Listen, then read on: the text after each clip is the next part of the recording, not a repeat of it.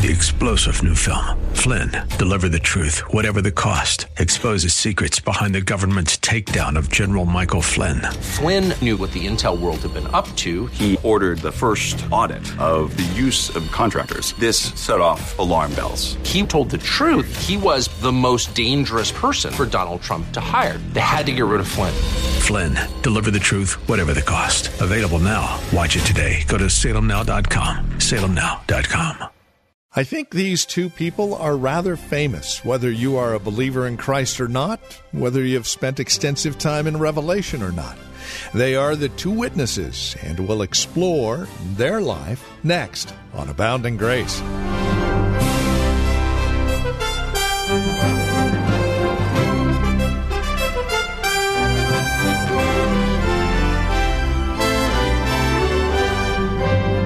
In chapter 11 of Revelation, we are introduced to a couple of men who are witnesses for Christ, and they are amazing in that the world will know of them.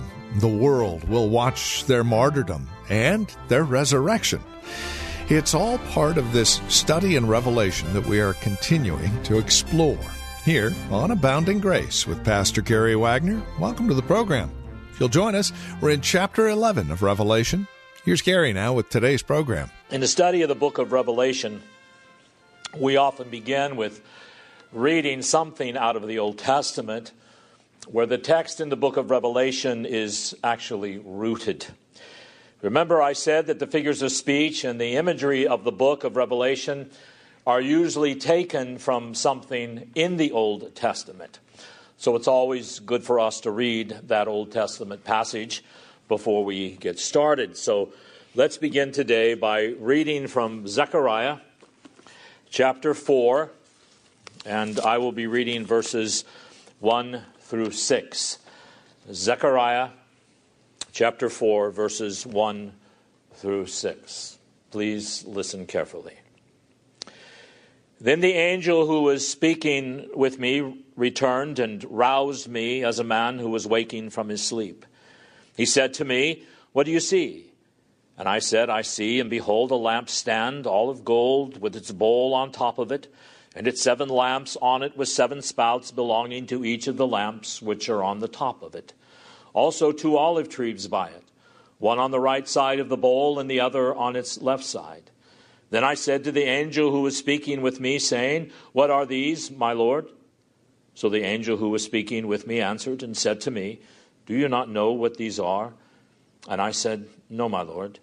Then he said to me, This is the word of the Lord to Zerubbabel, saying, Not by might, nor by power, but by my spirit, says the Lord of hosts.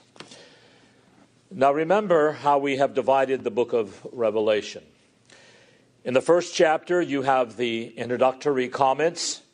The principles of interpretation are set forth there the purpose of the book, and the main character of the book. Then in chapters 2 and 3, you have the churches to whom the book is addressed, mentioned in a series of letters. And then beginning with chapter 4 and going through chapter 11, we have a prophecy of the fall of Jerusalem in 70 AD. And then with chapter 19, on toward the end of the book, we have the prophecy of the fall of Rome. Now, the purpose, remember, for the first century hearers of this book is to give believers encouragement and to inform them that the true two great enemies of the church have absolutely no future, as well as anyone else who treats the church like these two parties treated the church. They will suffer the same consequences. And the two great enemies of the church in the first century were apostate Judaism, represented by Jerusalem, and the anti Christian Roman Empire. So now we come to the end of the section on God's judgment of Judaism. Last week we looked at the first two verses, and the first two verses have to do with the measuring of the temple, which indicates since there is nothing about the fall of the temple in Revelation 11, that the temple had not fallen yet, and we know that it fell in 70 AD. So, what is the point of these two verses? Well, let me quickly summarize. Literal Jerusalem will be destroyed, but spiritual Jerusalem will be delivered. The holy city of Jerusalem, everything outside the measured temple, which included apostate Judaism at that point, would be destroyed by God's judgment in 70 AD. That is only that which is measured. Just like in an earlier chapter, only those who were sealed would survive. So it's talking about the sealing and the protection of the true church of God, spiritual Jerusalem.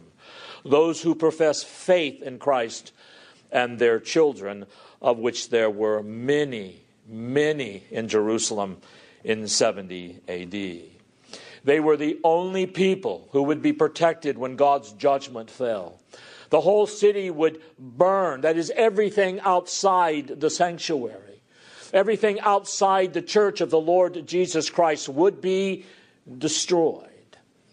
As I've already said, there is no historical record of any Christian dying in the fall of Jerusalem. Now, I ended last week by beginning to talk about these two witnesses. And remember, now in the first verse of the first chapter, there is the word in the New American Standard Version communicating. And in the King James Version, the word is signified. And that Greek word means to write in figures of speech and in symbols. Remember, the book of Revelation is entirely true. Every word is true, but it is not literally true, it is figuratively true. That is, there are many figures of speech that we have to figure out what they mean and how to interpret them. And John was good enough to use those figures of speech by and large that are explained earlier in the Old Testament or the New Testament. So now we come to two witnesses. There is a lot of controversy about who these two witnesses are. Remember, we are not to take them literally, uh, but there are some people who believe that they are two Jewish preachers of the first century. Others believe that it is going to be the appearance of Elijah or Moses sometime in connection with the tribulation or the second coming of Christ. But, beloved, I don't buy either one of those explanations. So let me try and explain my case for those um, who those two witnesses are. Notice what it says in verse 3. God is speaking, and he says, I will grant authority to my two witnesses, and they will prophesy for 1260 days. That is three and a half years or 42 months, or as I explained last week, the broken seven that period of time in which the holy city would be destroyed. That is when these two witnesses give their testimony.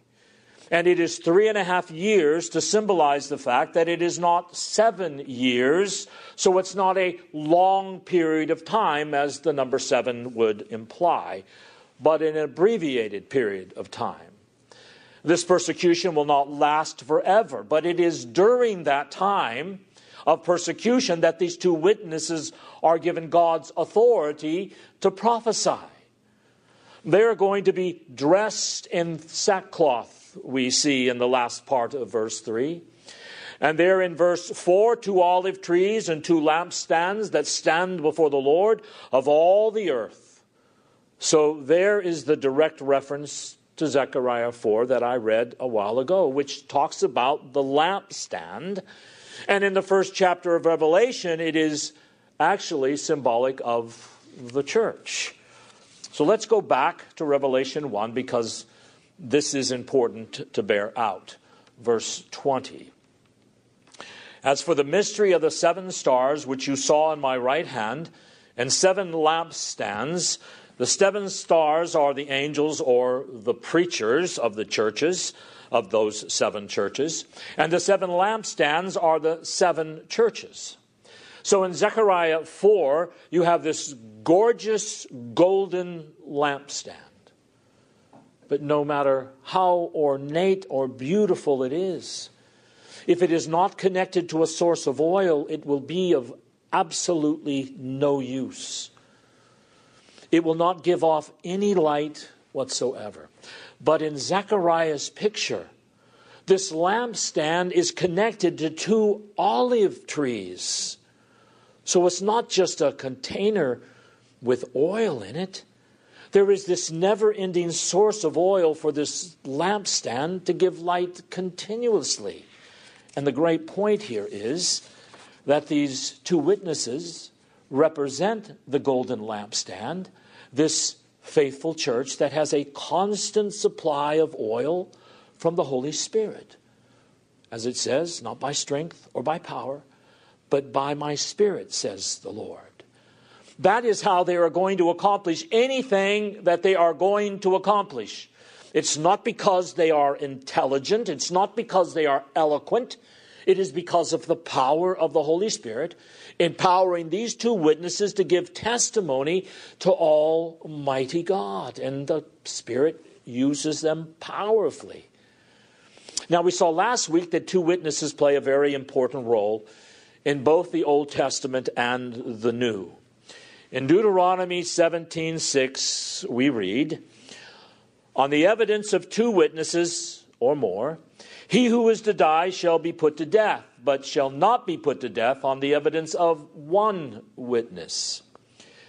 So in a court of law, in order for someone to be convicted of a crime, there had to be two witnesses, not one, who could corroborate each other's testimony. Then in Matthew 18, you have Jesus setting up what we call church discipline. And if someone sins, you are to go to them. But if you can't win them by yourself, then you take two or three witnesses with you to establish their guilt. And if that doesn't work, you take them then to the session. Then in Luke 10:1 it says, when the Lord sent out 70 preachers to witness, he sent them out two by two. So, this idea of two witnesses plays an important role in both the Old Testament and the New Testament. But then, in the second and third chapters of these seven churches, only two did the Lord Jesus Christ have no complaint against. Only two were faithful enough that Jesus did not charge them with any crime, and those were Smyrna and Philadelphia. So, who I think the two witnesses refer to are not two Jewish preachers in the first century. I do not believe it is a revival of Elijah and Moses. I believe it simply means the faithful church. The two witnesses in sackcloth were the faithful church testifying to the guilt of Jerusalem. The very word witness in the Bible had a little different meaning than it has for us today. We use the word witness to mean someone who goes out and shares the gospel, and that's okay. But in the Bible, the word witness had the nuance of testifying to the guilt of someone, confirming the guilt of someone. There had to be two witnesses to confirm the guilt of a criminal. So you have these witnesses of the Lord, the faithful church, like Smyrna and Philadelphia, standing true in the midst of the burning of the holy city of Jerusalem by the Roman armies. They are still being faithful. But the primary element of their gospel was judgment. They were dressed in sackcloth as a symbol of mourning. Jeremiah pointed out that in eras like the days in which he lived, when preaching takes place, the primary emphasis must be judgment before restoration. That there must be the judgment of God to come to clean the ground in order for things to be restored. So here you have the faithful church of God sufficiently condemning the apostasy of Judaism, standing firm in the midst of a culture that is literally falling apart. And they are preaching judgment. Now, notice their authority. They are in, are under a divine commission. Their power is the power of the Holy Spirit, and that power is even greater than that of Elijah and Moses. Both of these two godly men are alluded to in verse 6. It says they have the power to shut up the sky so that the rain will not fall during the days of their prophesying, just like Elijah did once. And they have power over the waters to turn them into blood, like Moses did once. And they can smite the earth with every plague any time they want. Now, the point is here is a powerful imagery that says, these witnesses spake, spoke the invincible, irresistible word of Almighty God. Their testimony was faithful, and it could not be effectively resisted. They were on assignment from God. And if anyone tried to harm a hair on their heads before the mission was finished, it says they must be killed. And regardless of the persecution of Rome or the persecution of apostate Judaism, they were thoroughly effective and victorious in their task. And as I said last week, the book of Acts records how tens upon tens of thousands of people were converted to Christ in Jerusalem through this faithful Christian witness before 70 AD. But in verse 5 it says, and if anyone wants to harm them, fire flows out of their mouth and devours their enemies. So if anyone wants to harm them, he must be killed in this way. The imagery of fire as the Word of God is common in the Old Testament, and particularly we see it in the book of Jeremiah. For there, on at least two occasions, Jeremiah refers to the Word of God as fire. And the Lord says through Jeremiah, is not my word like fire and like a hammer that smashes the rod to pieces? So no one could harm a hair on the faithful church's head as long as they were still involved in the mission that God sent them to fulfill. Anyone who tried to harm them before their time was up and they had finished their mission would themselves be killed. Their power could not be resisted. Now, verse 7. When they have finished their testimony, it is only when the two witnesses' work is completed. It is only when they are finished without interruption of their preaching and testifying and their witness bearing against apostate Jerusalem that then and only then the beast that comes up out of the abyss makes war against them and overcomes them and kills them. So they preach, and they do so effectively throughout this three and a half year period. Even though the city is burning down, they're able to lead many, many people to Christ. And this while they were being persecuted by the Jews during that period of time. They were still being faithful during this horrible time without fear. And they were not allowed to die until the preaching was finished. Hengstenberg, a, a great German commentator on Revelation, said this When God has no further need for their service, when their death can produce more fruit than their life, then they will die but not before. And it's the same way with you and me, beloved. Someday we will die, but not until the work of God has that He's given us is finished, not until. We can accomplish more by our death than we can by our life. And they were killed by a beast. Now, in the book of Revelation, as well as in Daniel, beasts are figures of anti Christian states and cultures in revolt against Almighty God. And we'll actually come back to these beasts later on. But understand, before we go any further, that faithful witnesses are always at war with the beasts of this world. Whatever you do, don't think that peaceful coexistence is possible with the beast. Don't even think of bargaining or negotiating with the beast. Don't think of winning the favor of beasts.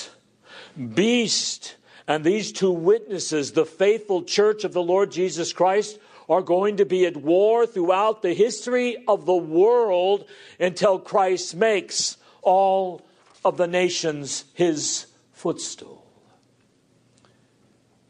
Then notice where they died, verse 7. When they have finished their testimony, the beast that comes up out of the abyss will make war with them and overcome them and kill them. And their dead bodies will lie in the street of the great city, which mystically is called, or figuratively called, Sodom and Egypt, where also their Lord was crucified. So, this city where they were killed, we've already identified in verse 2. It is where the temple is located. It is the holy city, figuratively speaking, because of its sin and immorality and perversion and adultery and apostasy. It is identified as Sodom and Egypt. And just as they did, the Jews persecuted and oppressed the true people of God. Now, these are figurative names. Literally, it is where Jesus was crucified, which was right outside of Jerusalem. So these two witnesses, as it were, were the faithful church who bore the witness of judgment against apostate Judaism because of her sins, and did so until the work was finished. And then this horrible beast rises up, which we shall see was Rome and starts killing off the faithful church. And they begin in this city called Sodom and Egypt, which is really the place where Jesus was crucified, Jerusalem in the first century. So here is a, another reason why I believe this section has to do with the prophecy concerning the destruction of Jerusalem in 70 AD. But it is not limited to that particular point. Because in Acts 1 8, it says that Christ has his witnesses in Jerusalem, Judea, Samaria, and other parts of the earth. So the effective witness bearing of the Lord Jesus Christ began in Jerusalem. Then the faithful witnesses were killed then, as we are going to see, they are resurrected, and the gospel is continued to be preached throughout Judea, Samaria, and the uttermost parts of the earth to this very day. And notice what the rebels do with the corpses of the witnesses. Verse 9. Those from the peoples and tribes and tongues and nations will look at their dead bodies for three and a half days and will not permit their dead bodies to be laid in a tomb. And those who dwell on the earth will rejoice over them and celebrate, and they will send gifts to one another because these two prophets tormented those who dwell on the earth. So there it is saying the rebels are so glad that the faithful church died, as it were, that they are celebrating its demise. They are treating the corpses of these faithful Christians with indignity. They had triumphant celebrations, all of which were short lived. But they gave each other presents. And they had a rip roaring time celebrating the fact that finally these two witnesses are out of the way. Finally, we are able to persecute and kill and feed to the lions and burn at the stake and everything else the faithful church in the first, second, and third centuries. Now we are free from them. We hated them. Their preaching tormented us. And that's the kind of preachers we need today that will torment the beasts. Well, that's all the time we have. This has been Abounding Grace with Pastor Gary Wagner, the ministry of Reformed Heritage Church in San Jose. It is our goal and desire that you would abound in grace through the preaching and teaching of God's Word. And that is why we come to you on a daily basis. Now, as we close out our time together, we also realize that some of these messages that are presented here on Abounding Grace are well worth reviewing again at your convenience. Maybe you joined us a bit late. Well, we have copies on CD. They're just $5. Mention today's date as you call or write to us.